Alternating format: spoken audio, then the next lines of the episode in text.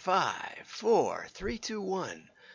I'm John Miglautsch for the WDMA, and we're going to be talking about segmentation and other things today.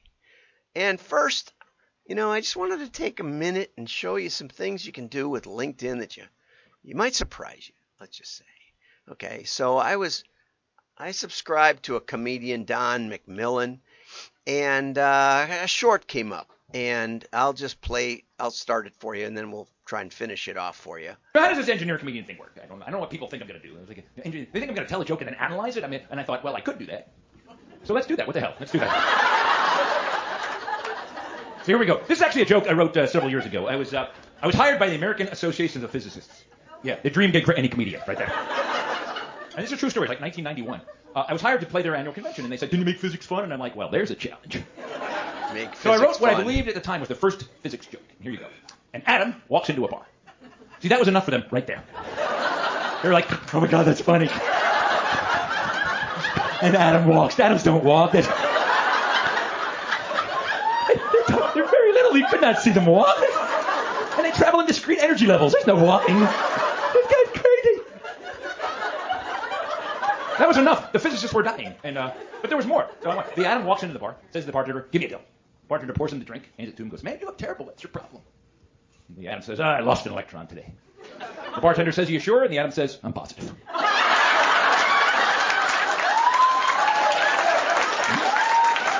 Is that not a great physics joke? Okay, so then he gets heckled by a drunk in the front row. And uh, I played it a little fast. I apologize, Don, but you know I can only spend so much on the fun part of the show. And uh, so this guy says that's not a physics joke, that's a chemistry joke.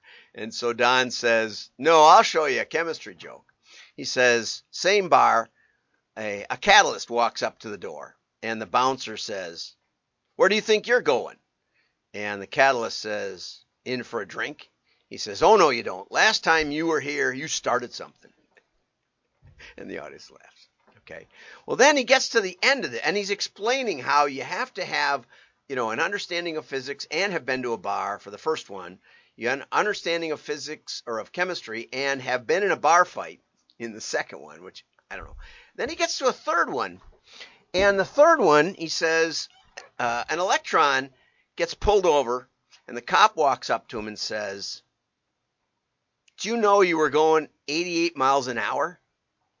And the electron says, Oh, nuts. Now I'm lost. So, so Don says you have to have, to get that one, you have to have an understanding of the Heisenberg's uncertainty principle and a sense of humor. And there's basically no one in that intersection. Well, I objected to that because I we we hang around church. I have a bunch of professor friends at our church because we're by UW Madison, and so we talk about stuff like that after church. And uh, so I said, well, I, I know a Nobel laureate in theoretical physics, and I, I could ask him what he thinks. they all laughed at me. So I do know something about the Heisenberg uncertainty principle, and uh, but I didn't get the joke. So because Don and I are connected on LinkedIn. I wrote him and I said, "C- you know, what what's the deal here? and he explained, well, don't you remember? You you know, you, you can't know both the velocity and the location of the electron. now I'm laughing. So anyway, uh, but you know, how, how else would I be talking to this guy if it weren't for LinkedIn? You know, I when when Scott Adams was interviewed by Hotep Jesus. Uh, his really na- his really na- real name is Brian, I think. Uh, he, I had to find it out. You know, what's his real name? And and uh, he said he was a marketing guy. Thought, so I thought, oh, we'll probably have a lot of mutual connections. So I sent him a connection note, and uh, sure enough, we're connected now. And uh, maybe I should send one to Tucker Carlson. He may be on LinkedIn. Good morning, Michael. He may be on LinkedIn looking for a job. So he may be open to some more connections. So I'll look him up today and see if he's he's open to that. Anyway, I thought that that would give you something to think about as we start the day. Okay, Mon no, here we go. Montana passes right to opt out of targeted advertising. And so I read this article, you know, Montana, along, thank you, Wendy Davis, along with uh, it's the right to reject some forms, some forms is really important of targeted advertising. Okay, so now it's going to get signed, it looks like. Uh, Montana lawmakers will give residents new rights. Well, I'm not sure. Rights are kind of, you know, not easy to manufacture. You have inalienable rights and you have contract rights. So maybe that's on that one. Anyway, to go along with California, Connecticut, Colorado, Utah, Virginia, Iowa, and Indiana. Okay, comprehensive privacy laws. There. Okay, so what does that mean? Well, you can opt out of the use of data linkable, which is a funny word. Linkable. Is that linked? Pseud- pseudonymous. Pseud- pseud- I don't know that's a word either. Pseudonym. How about anonymous data? Wendy. Why would you use that word? Pseudonymous? Pseudonymous? Pseudonymous?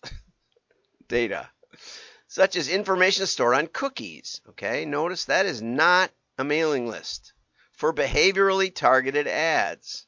Okay, well that's one of the things you, you should always look for in these in these uh, in these bills is a lot of times they don't cover mail. So if you want to get re- reconnect with your customers, you can use mail, even though a lot of other things might be illegal. And so uh, the measure defines ad targeting as serving ads to people based on their activity, online activity. Again, nothing to do with mail. And across non-affiliated, which means like you go on you go on eBay or you or you go on uh, Amazon and then an ad shows up on ESPN. Okay? The bill generally tells residents and here's a big even bigger non-pseudonymous I guess it is pseudonymous data. Uh, you have to tell them what's been collected about them, which is darn near impossible. Because if you, you know, buy a list of homeowners within 50 miles who own more than three acres, you know, that's coming from a whole bunch of different sources. And you don't know what they are. And you buy it from Epsilon or, or Experian or something like that. So I don't know how you'd even execute this, which is the problem with most of these and uh, you provide links to opt out. Well, you know, you can give them all the links they you want to your company, but you know, try and opt out of Epsilon. I don't know how you do that, or or um, you know, or credit files or something like that. How do you opt out of that? No idea. Here's some more pseudonymous. oh well, and uh, that you have to honor global privacy control. And again, uh, most of it. So I say use mail, and you're much better off uh, than any other idea. Okay, budgets are for creative are under pressure. Why is that? Well, because most jokes aren't funny, maybe. I thought Don's were really funny, but you know I'm a little bit toward that side of the spectrum, I think. Uh, and where are in, where are uh, investments prioritized? And the answer is targeted promotions and activations. I'm not sure what activations are, but I'm thinking, you know, a customer hasn't been with you for uh, has bought from you, but is like four year old customer. Uh, that's where uh, you might spend your money, and that makes a lot of sense. Um, that was basically tied with customer journey and brand experience. Now, what's great about mail is first, it's not covered by most of the privacy laws. You can remail your customers. Uh, you can't necessarily email your customers after two years in GDPR, but you could send them a postcard, believe it or not, especially if you've mailed them before. Um, the mailers of the UK got together and and sort of challenged the GDPR and said we've been mailing them for decades, and the Inquisitor General, or whatever his name is, uh, or her, said, Yeah, sure, fine. They don't seem to mind. They could tell you they mind. Yeah, we're really good at that. And so they uh, they let them go. Um, but Mail can combine these two, can combine uh, the um, targeted promotions with brand building. It's not hard at all. There's a lot of brand building that happens in Mail. You know, if you look at a Land's End, which I almost always have. Well, let's just look at this one. This is a, this is somebody I've known for decades, Jason Holm, and it's just beautiful, gorgeous. I mean, I think it should be a little more pro- promotional, but just super beautiful. If that isn't brand building, nothing is. And it's tactile. And Jay, the founder, he's he's had another business for for 40 years, I think, but or almost. And uh, but when he goes to you know a social event and he says Jason Holm, everybody, oh, I love it, Jason Holm. I love that catalog. I just I just pore over it. So plenty of brand building, very very easy to do. Okay, and uh, they say that rising inflation and cost of living is the biggest external challenge faced by creatives, and I don't know, I don't understand that one at all. You should go to your boss and say, cost of living, I need a raise. but anyway, they're all saying that there's downward pressure on budgets. There's always downward pressure on budgets. That's what your CFO is supposed to do. If you don't realize that, then you don't realize business right? The CFO is supposed to push down and you're supposed to push back up. Now, how do you push back up? Well, the way you push back up is you use testing and you test creative regularly. And they'll understand testing of creative. And that word does not appear in this article, right? If you show that you can regularly bump the response 20% or 10% or 40%, some of my best tests, they'll realize that they need creative and they need testing. Okay? And so it's not an either or promotions on short term results. You can do short term and long term. You can do brand building with mail because it's not just a it's not just a picture on a screen that no one sees. Right? It's not just an email that no one opens. Okay? So what are they doing? Well, they're increasing social media spending. Wrong direction. Wrong direction. Absolutely the wrong direction because you can't the, because the attribution is so is poor and you don't know who really sees it. Uh, so that would be the last thing I would do, but that's what this that's what these creatives are doing. And one of the things that they say is both groups agree on the importance of leadership to harness creativity, and they believe it's lacking. It's funny when I took over the creative department uh, at a company when I was a VP of marketing. Uh, I asked them questions like, well, what does it cost per page on average? We did, we were producing without me about 25 catalogs a year, and not big ones, but um, special specialized catalogs for major corporations. And I said, well, what what do you think your cost is per page? Creative cost. No idea. Well, how much time per page? No idea. We're creatives, they would say. Say, okay, well, we're going to figure it out. Okay, for the next couple weeks, we're going to measure how long the creative takes and divide by the number of pages. Okay? Oh, you're going to ruin our ethos. And I said, and the other thing is, how do you decide, you know, what grid layout? Four over three, three, three column, four column. What, what? How do you decide that stuff? Where, you know, who, who? Oh, just as we feel.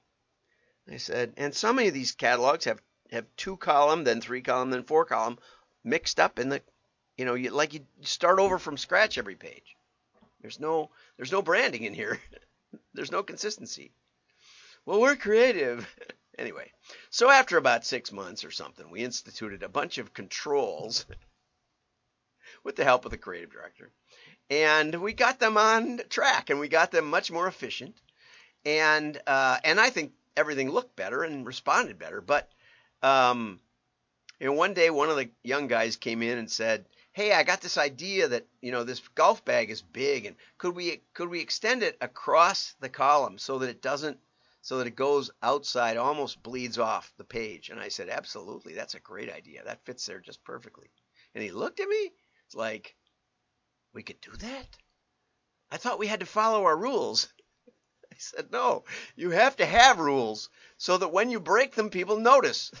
But if you just schlock around on every day, every page, and you don't have any consistency, no one will notice because it'll look just as cluttered and goofy as ever.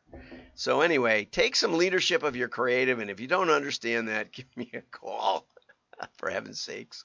And when I left that company, the president, founder said, you know, we deliberately gave you the worst departments in this company to see what you would do. I didn't know that at the time. I just, I was honored that they gave me anything.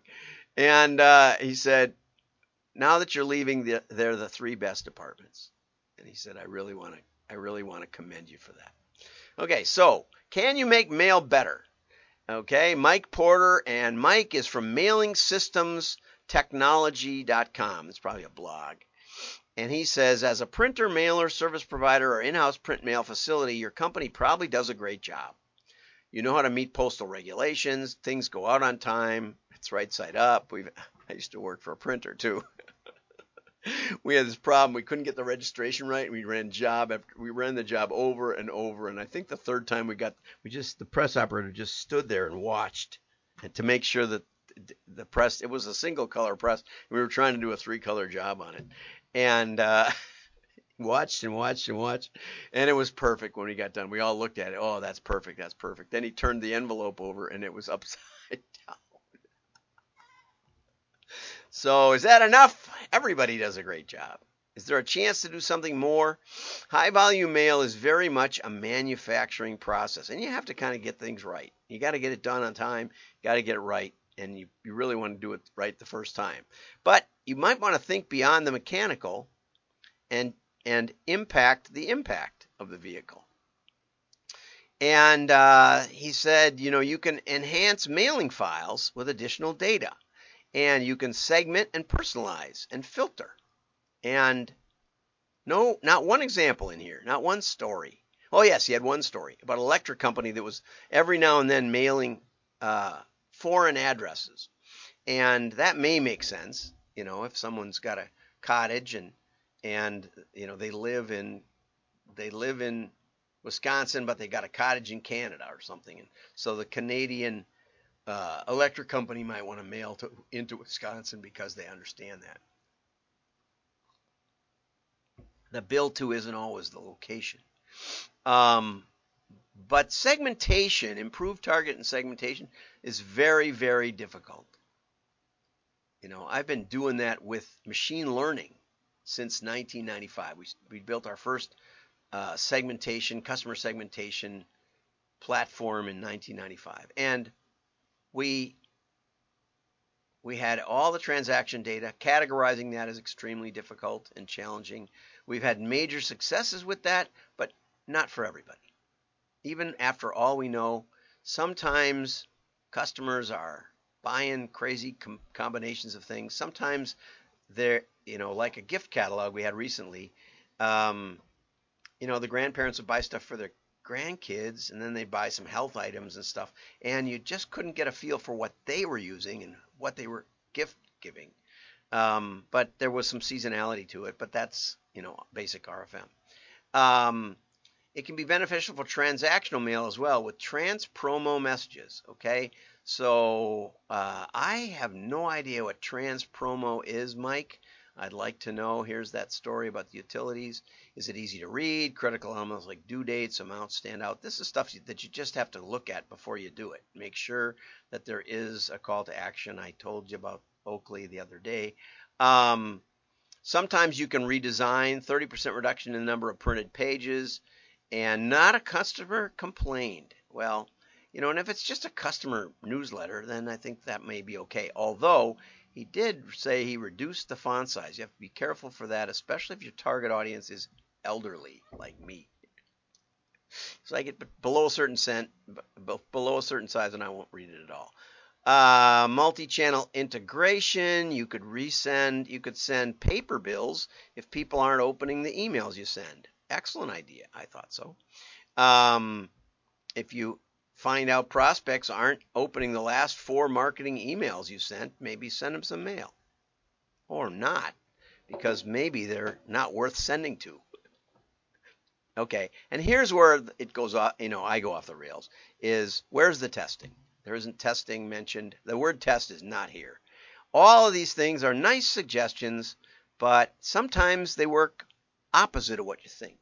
There's no incremental value demonstrated. Okay, and that's how you get your creative budget up. You say, here's the here's the piece that was winning our control, like I talked about Mike Gunderson um, a couple of days ago. It's with the Bud Light. Uh, no, no, yeah, no, it was Friday, I think. It I talked about Mike Gunderson and A/B testing. There's a it's a wealth of information in there, and um, it's up on WDMA.org. And what you want is you want to know the incremental difference between piece A and piece B. You want to know that you want to know the, the difference it makes. And by testing multiple creative elements and multiple list elements, you can find out the difference. And that is gold. Just like I said in the previous area. Okay, and uh, he does also mention, which I thought was good, he mentioned USPS informed visibility. They will notify you that pieces are delivered if the person's enrolled in informed delivery. Okay, and you can show your client delivery statistics, which are generally 100%. but you can even know the day, and you can follow up. The printer, if they're any good, can follow up with with a with a or can pre-email and say, this is coming in the mail. You might want to look at it. Okay. If you have the email also. And on the customer list, you generally would. So that's enough for today. Have a great day. Like and share. Your friends will know you're smart. Bye bye.